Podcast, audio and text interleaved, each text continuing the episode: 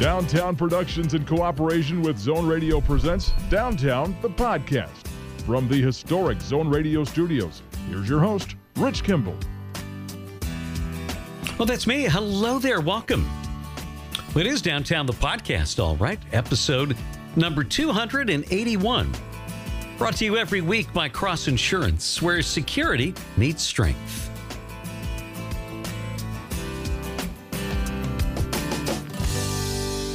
All right, I hope you're ready for some country music this week. That's a road that we're wandering down. As in just a moment, we'll hear our conversation with Nancy Jones, the widow of the great George Jones, and we dip into the archives for a conversation from a few years ago with the legendary singer and songwriter Whisperin' Bill Anderson.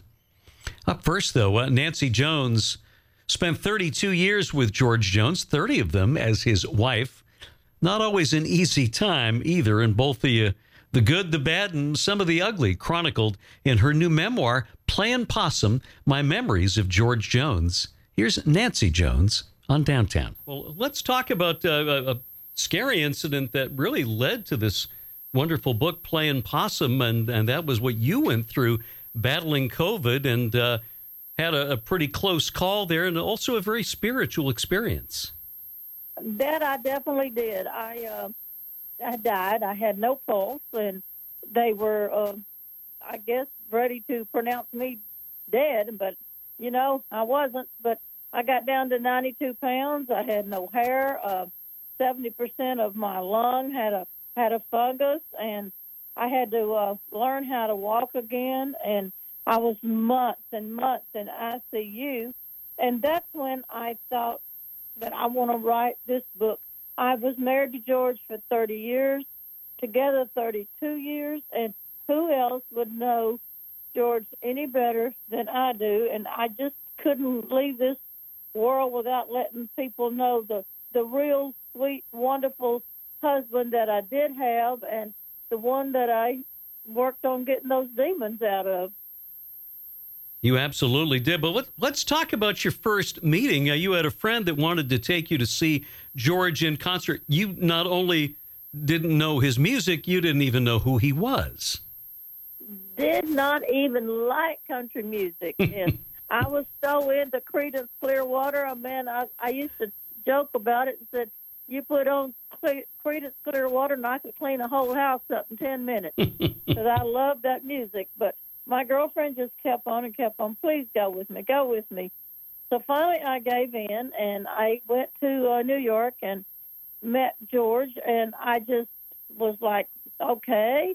Then we went to the the um, show that afternoon, and I've never seen anybody that could sing and praise the music and his lips and all this like he was doing and never moving his mouth. I thought that was the funniest thing I've ever seen.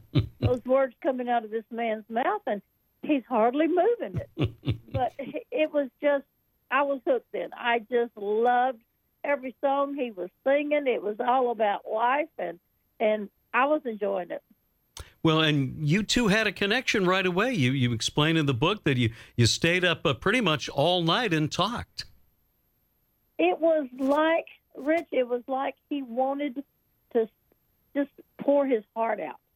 I mean, he was telling me things that he said I've never told anybody, and I was listening, and I just let him talk, and that's what he kept saying. I've never had nobody to really sit and listen to what I have to say, and I did. I listened and understood a lot of things that he was saying, and he was just wanting to, people or somebody to listen to him, and I did. I had the patience, and I listened to him, and when it was time for me to go home, he said, I don't want you to leave. Please don't leave me. And I'm like, I have a job and two, two, two children. I got to go. And so by the time that I got on my plane, commercial, flying from New York to uh, Shreveport, Louisiana, well, you know, it was an all day thing for me. And by the time I got to my house, there was George at my house. I come around there, and I'm like, who is that? Who, who is that car? Who is that? And it was George.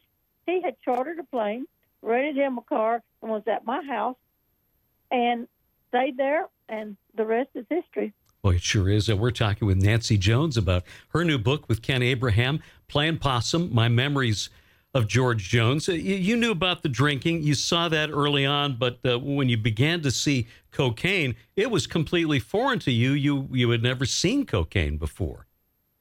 I had never, ever in my life seen cocaine. I couldn't understand why he was putting this little white powder up his nose. I and when I did ask, I like I said, I didn't sugarcoat anything in my book. I wanted to tell the truth.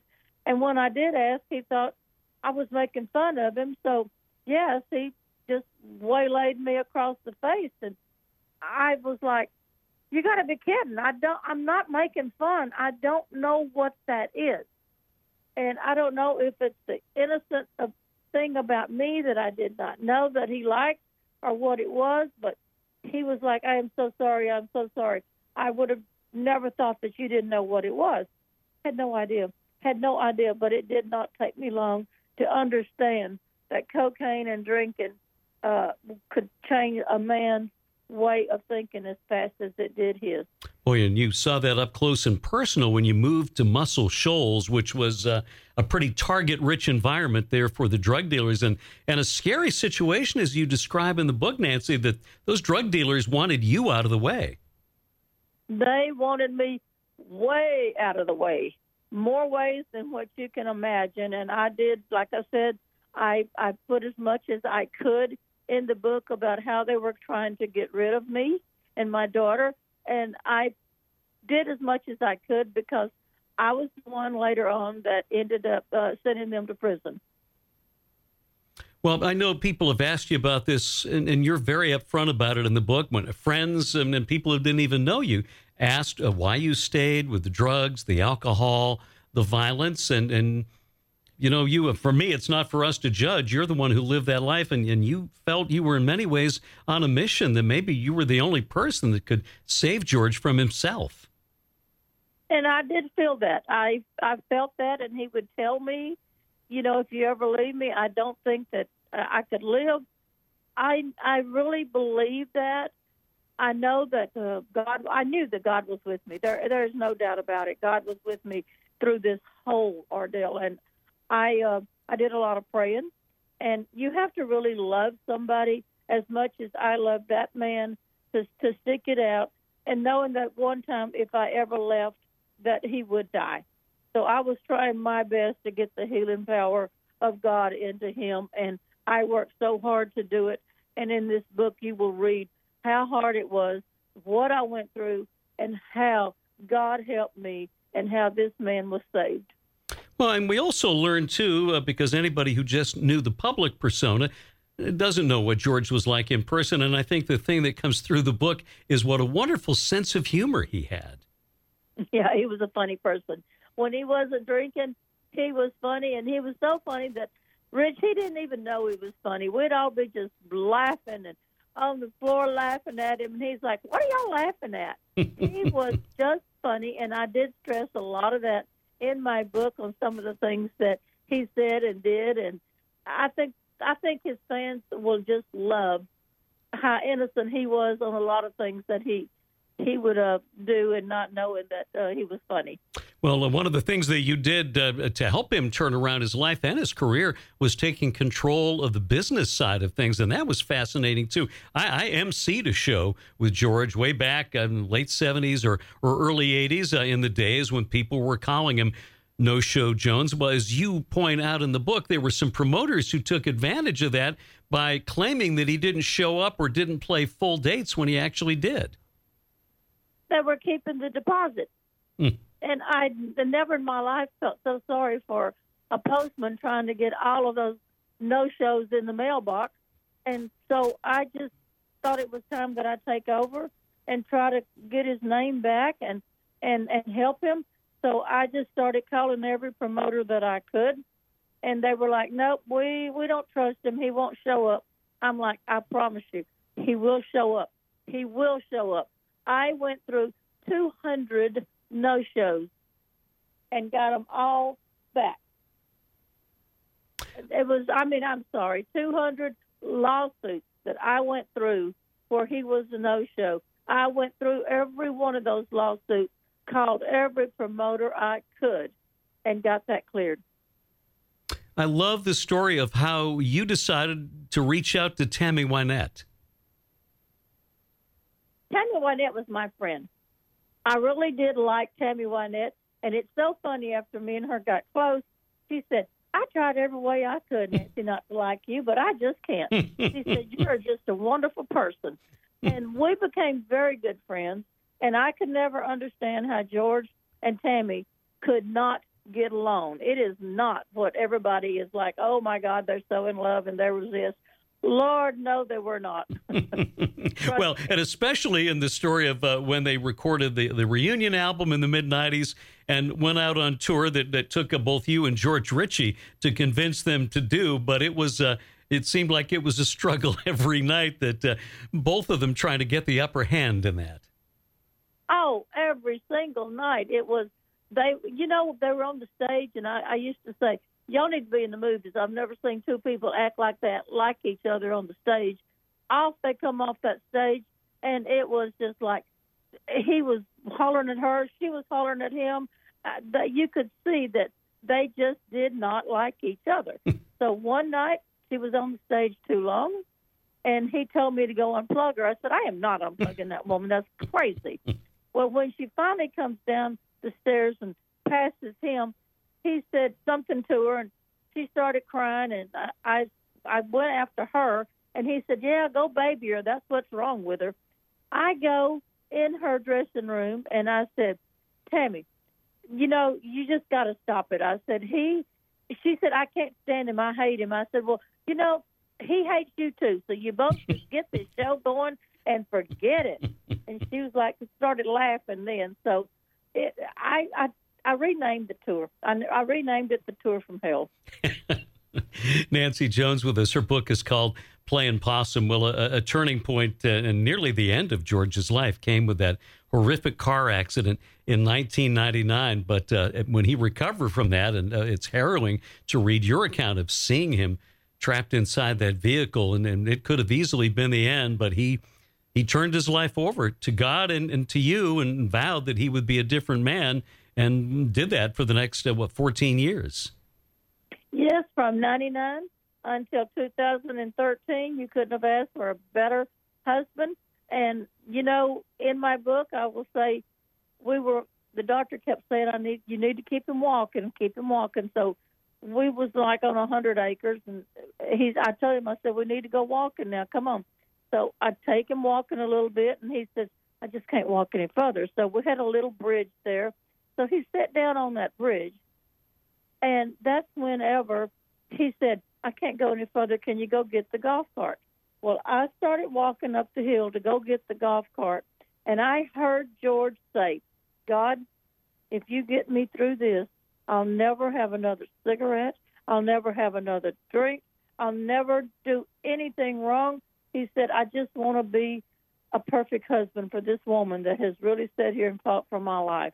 That's when I believed him. All the times he said before, I never believed him. This time it was like God said to me, Y'all have finally accomplished something. He is going to be a good man. And he was from the time that 99 to 2013. What a wonderful marriage. Well, and the times you spent together at Nestledown Farm, the holidays there, and, and, and as you mentioned, he didn't have a close relationship to Christmas because he had so so many unhappy memories of that holiday from his childhood. But I feel like you gave that back to him. I did. I really worked really hard on that, and you know, uh, one other thing was that he told me this. He said one day he, him and Tammy was fussing that morning, and he said, "I just wanted to, I wanted to just get out of the house, just leave for a little bit." And so I was going to go to the boat where Billy Sherrill was, and he said that was Christmas uh, Day.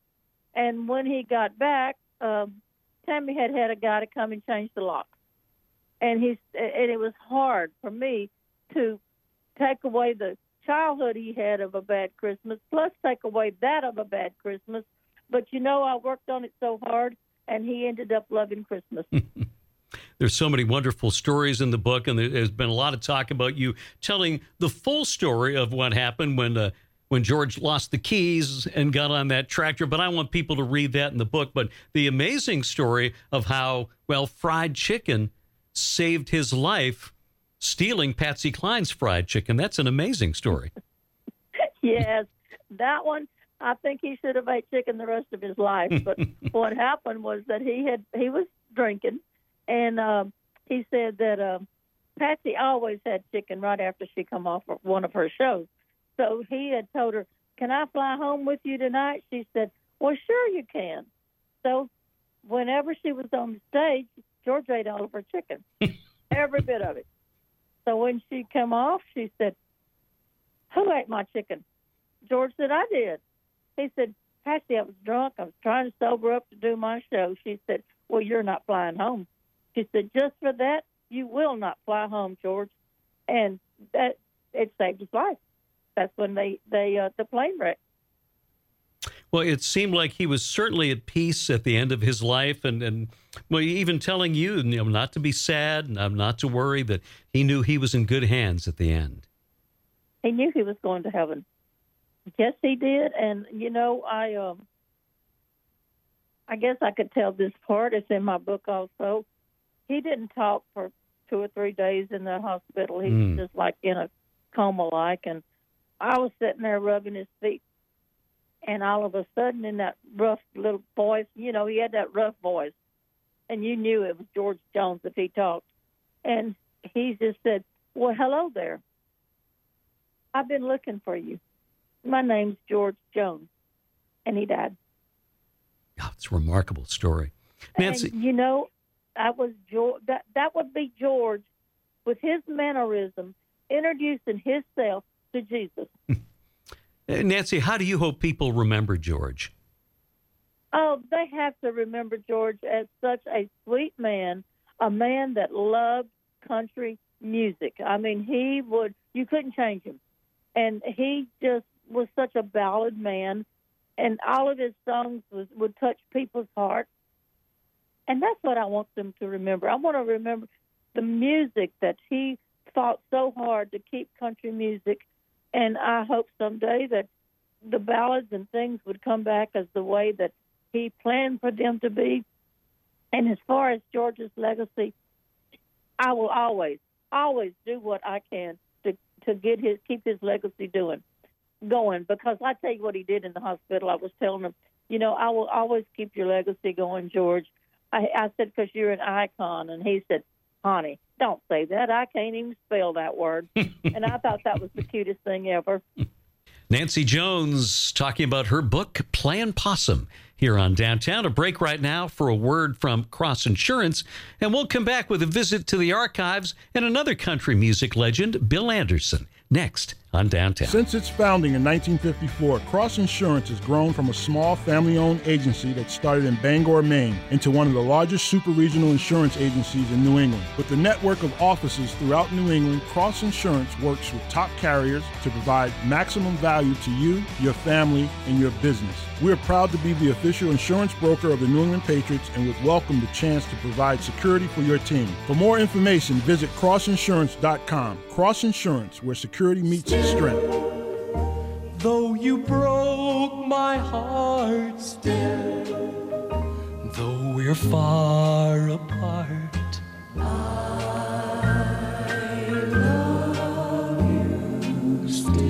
Oh, back in 1963, a big country crossover hit for Whisperin' Bill Anderson, one of country music's most legendary singers and songwriters who's had quite a career. We had a chance to catch up with Bill a few years ago to talk about his role in the making of the Ken Burns documentary on country music and so much more. We thought we'd visit a trip to the past this week with Bill Anderson here on Downtown. I believe either the first or second interview I ever did in my radio career was with you uh, some 40 many years ago. Well, if your career survived that, then you're you've done well.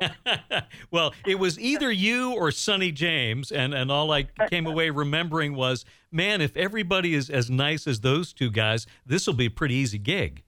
Oh my goodness, where were you then? right here. I haven't gone anywhere. That's my career. I've crossed town in 45 years. well, it's a big town.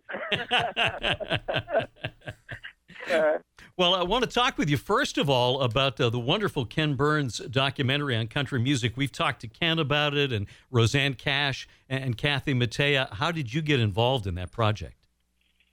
Well, I got a phone call through my uh, publicist. I guess was how it started back in the beginning. It's been, golly, what four or five years ago, I guess, since I uh, uh, recorded my part and heard what uh, what was going down that he was doing it, and I'm such a big fan of Ken Burns and his work. Uh, I'm a big baseball fan, and of course I followed his uh, baseball documentary, and I thought anything Ken Burns puts his hand on, and I got a chance to be a part of it, I want to take advantage of that. So I was tickled to death that I got the call.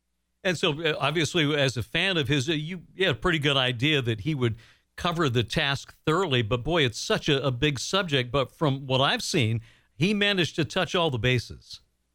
Well, he really did. Uh, he, he's just he's just the best at, at what he does, and and surrounds himself with uh, with people. Dayton Duncan, who uh, wrote the, mm. uh, I guess the, this script, as it were. There's no script really, but he edited it and all, and uh, they're they're just such consummate professionals. It was it was so much fun to work with them, and and uh, and, and to, to just to watch the way that they did things. It was just uh, top notch all the way. Well, and it really reminds us that the story of country music is in many ways the story of America. People growing up in uh, all kinds of diverse backgrounds, but found their way to this music, and and the story continues. But uh, it really is a remarkable piece that he's put together. We had a chance to watch the whole thing, and I can't wait for the rest of the country to see it in September. Well, I can't either because I think it's going to. I was thinking earlier today, knowing that we were going to uh, talk about this, I was thinking, you know I think this documentary will will kind of uh, kind of affirm to to my generation, the older generation, that that what we thought country music was and is uh, really did happen. We're going to actually see this footage, and and to the younger audience, it's going to say, "Hey, country music was here long before Garth Brooks came along." And I think that, no disrespect to Garth, whatever whatsoever, because I love him and love what he's done for our format. But I'm just saying that country music history is is rich and and deep, and uh, I, I think it's going to kind of bring it home to to all generations. Well, I, the other part that I think is very poignant is that so many people that Ken and his people interviewed have passed away since those interviews. One of them uh, uh, being your friend Mac Wiseman. You had a wonderful tribute to him on your website, and it really creates a historical record for those members of the country music family who are no longer with us. Well, it does, and uh, that will strike both a, a, chord of nostalgia, I think, and and maybe a, a note of sadness as we realize that uh, we have lost so many of the people who contributed so much to this format. Bill, I want to talk about your remarkable career, and um, there's a reason you're so good with us radio guys because you started out in the business uh, back in Georgia. I At a 1,000 watt daytime AM radio station. that on a good day you could pick it up 30 miles down the road. but uh, it, I, I love radio, and I envy you guys that get to work in it on a daily basis because uh, it was in my blood from a very early age, and and it's still in my blood. I I love radio and love the fact that that it uh, provided me with a great foundation for being in the music business. Of course, while you were working in radio, uh, you wrote a little tune. It, it did fairly well. City Lights certainly opened up a lot of doors for you. I've heard that song. Uh, boy, it did open up the doors. It it really did. Of course, I wrote it up on top of a little tiny three-story hotel in a little town called Commerce, Georgia. Had no idea the night that I put it down on the back of an old radio station envelope that it was going to do what it did and uh, and be the catalyst, the jumping off place for a, for a career that I hadn't even dreamed of at that point. But it just goes to show in this crazy business, you know, it just just one little thing like that can just turn the the, your whole world upside down, and that's what it did for me. Well, it led you to move to Nashville, eventually signing with Decca Records, and then a remarkable string of hits. Uh, so many of them are just classics, so like "Tip of My Fingers," of course, "Po Folks," "Mama Sang a Song," and then for you, none bigger than "Still," which became a huge crossover hit as well. Did you ever think, growing up in South Carolina, that uh, you'd be played on those rock and roll stations?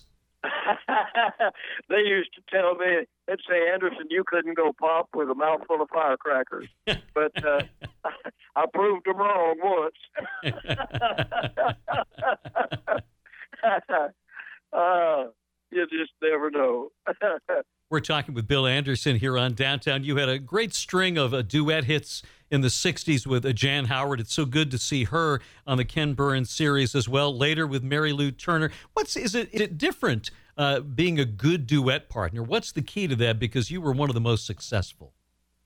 Well, thank you. Yeah, I was very blessed. I had two uh, wonderful duet partners, two great ladies, and uh, and had a at least one number one record with both of them you know, I don't know. You you the duet thing is it's you learn to do a little more give and take, I guess, maybe than you do when you're just working on your own or just recording on your own. You have to kind of uh, certainly consider the other person and their viewpoints and their their input and and Jan and Mary Lou both, but neither one of them was afraid to stand up and say, "Hey, I think we ought to do it like this," or "No, I don't think we ought to do it this way."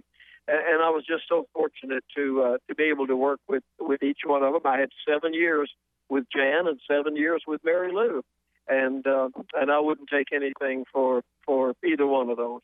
Do you think of yourself first as a singer or as a songwriter? Oh, golly, I don't, I don't know. Songwriter probably because songwriting is what opened the doors for me and, and allowed me to become a performer and do some things.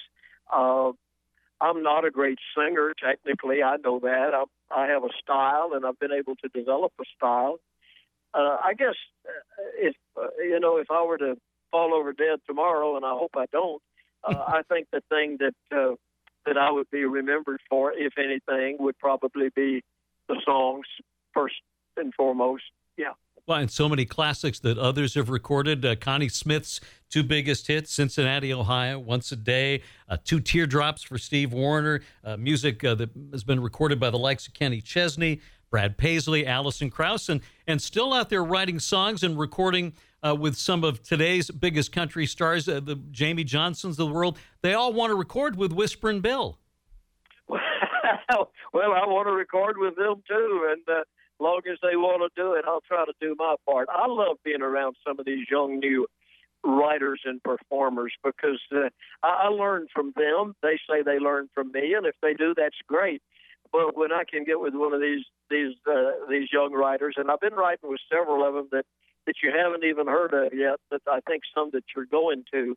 Uh, it, it, it's a it, it it energizes me. It's like, hey, you know, uh, these kids weren't even born when City Lights came out or when Still came out.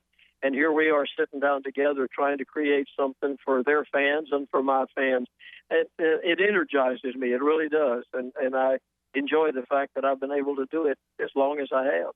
You also have had a very successful second career on television as a uh, TV talk show host, a game show host, and even, uh, what was it, two or three years doing daytime drama. oh, go ahead. Call it a soap opera. My whole life, people ask me about being in the soap opera, which was a show called One Life to Live on ABC. People say you were in a soap opera. I say my whole life has been a soap opera. so uh, that was fun. You know, I knew nothing about game shows. I knew nothing about soap operas, and all of a sudden found myself in the middle of them, and and I treated it as part of the learning process. You know, you learn something every day if you can, and and I learned uh, that that those are two terrific worlds full of a lot of great and talented people, and I was just glad to get to kind of stick my nose in the door there for a while. Well, you've also done a, a show that I think, uh, much like what Ken Burns is doing, uh, is a great testament to the history of country music and uh, the country's family reunion on RFD TV. I, I, can't get enough of it. I love it. It's great to see all all the giants of country music uh, together with some of the youngsters. And, and man, it's a great education and some amazing memories as well. Well, I agree with you. I've gotten a great education out of it. Just uh, somebody asked me the other day, said, uh, "Do you ever do you learn anything when you go in there?" I said, "I learn something every time somebody opens their mouth." Because uh, even though I know these people and and I've crossed paths with them, a lot of them for years and years, they'll come up with something as we sit there in that circle. And say, "By the way, did I ever tell you about the time?" And then here comes something that is brand new to me. So I really enjoy doing that show. We been doing it now for a little over 22 years, and I hope we can continue. Uh, your latest album, just called Anderson, because when you've been around as long as Bill Anderson, you don't even need, you can just be one name now, but it's, it's tremendous music. I love it. Thank you. I appreciate it. I, I enjoyed working on this project. I worked with uh, Peter Cooper, who's a dear friend and who helped me uh, write my uh, autobiography back in 2016. Peter helped produce this record along with a very talented uh, musician and engineer here in town named Thomm Jutz. It was a it was a fun project to work on, a little more acoustical oriented, I guess, than some of the other things I've done over the years. But it was a fun project to do, and yeah, we we spent a lot of creative energy coming up with the name for that album. and uh, you're you're not taking any time off. You're playing the Opry this weekend. Well, I love the Opry. Love the fact that they still let me go out there and uh, and get on the stage and try to entertain the people, and I still do 30, 35 uh, tour dates a year, uh, kind of at a pace where I can manage it. I'm not out there 200 days like I used to be, like these young people are. I'll let them do that, but I still enjoy going out and meeting the people and visiting with them. I I don't know what I would do if I if I weren't doing that. I, I I'm not the kind to sit around and twiddle my thumbs, and and uh, and I still enjoy it. And as long as the good Lord grants me good enough health to continue to do it, then that's what I'm going to do. Well, speaking of the Opry, one of my favorite moments in that Ken Burns series is you telling the story about the opening of the new Opry after the after the Ryman was closed, and what a terrific story that was. Thank you. Well, that that is etched very deeply in my mind. Uh, that that particular night and the time that I that I went out front to watch the the opening of it. I thought I'll only have one chance in my lifetime to see this, and I want to see it. And I stood out there in the audience and had tears running down my face. And then all of a sudden, I remembered that the artists were going to be on in alphabetical order. My name starts with an A, so I better get backstage. now we know you're a big baseball guy. Are you a Braves fan? Well, I grew up in Atlanta, spent most of my growing up years around there, and I've gotten to know a lot of the people in the Braves organization over the years. And yeah, I'm a big Braves fan, very much so, and excited. They've uh, uh, they've got a young, uh, exciting team this year. They'll give you a heart attack about the eighth inning every night when, when they have to call on their bullpen. But uh, but it's fun to follow them, and uh, I got a lot of good friends on the team and, and in the organization. Well, Bill, we, we need to catch up more frequently than every 45 years or so. It's been wonderful to talk with you again.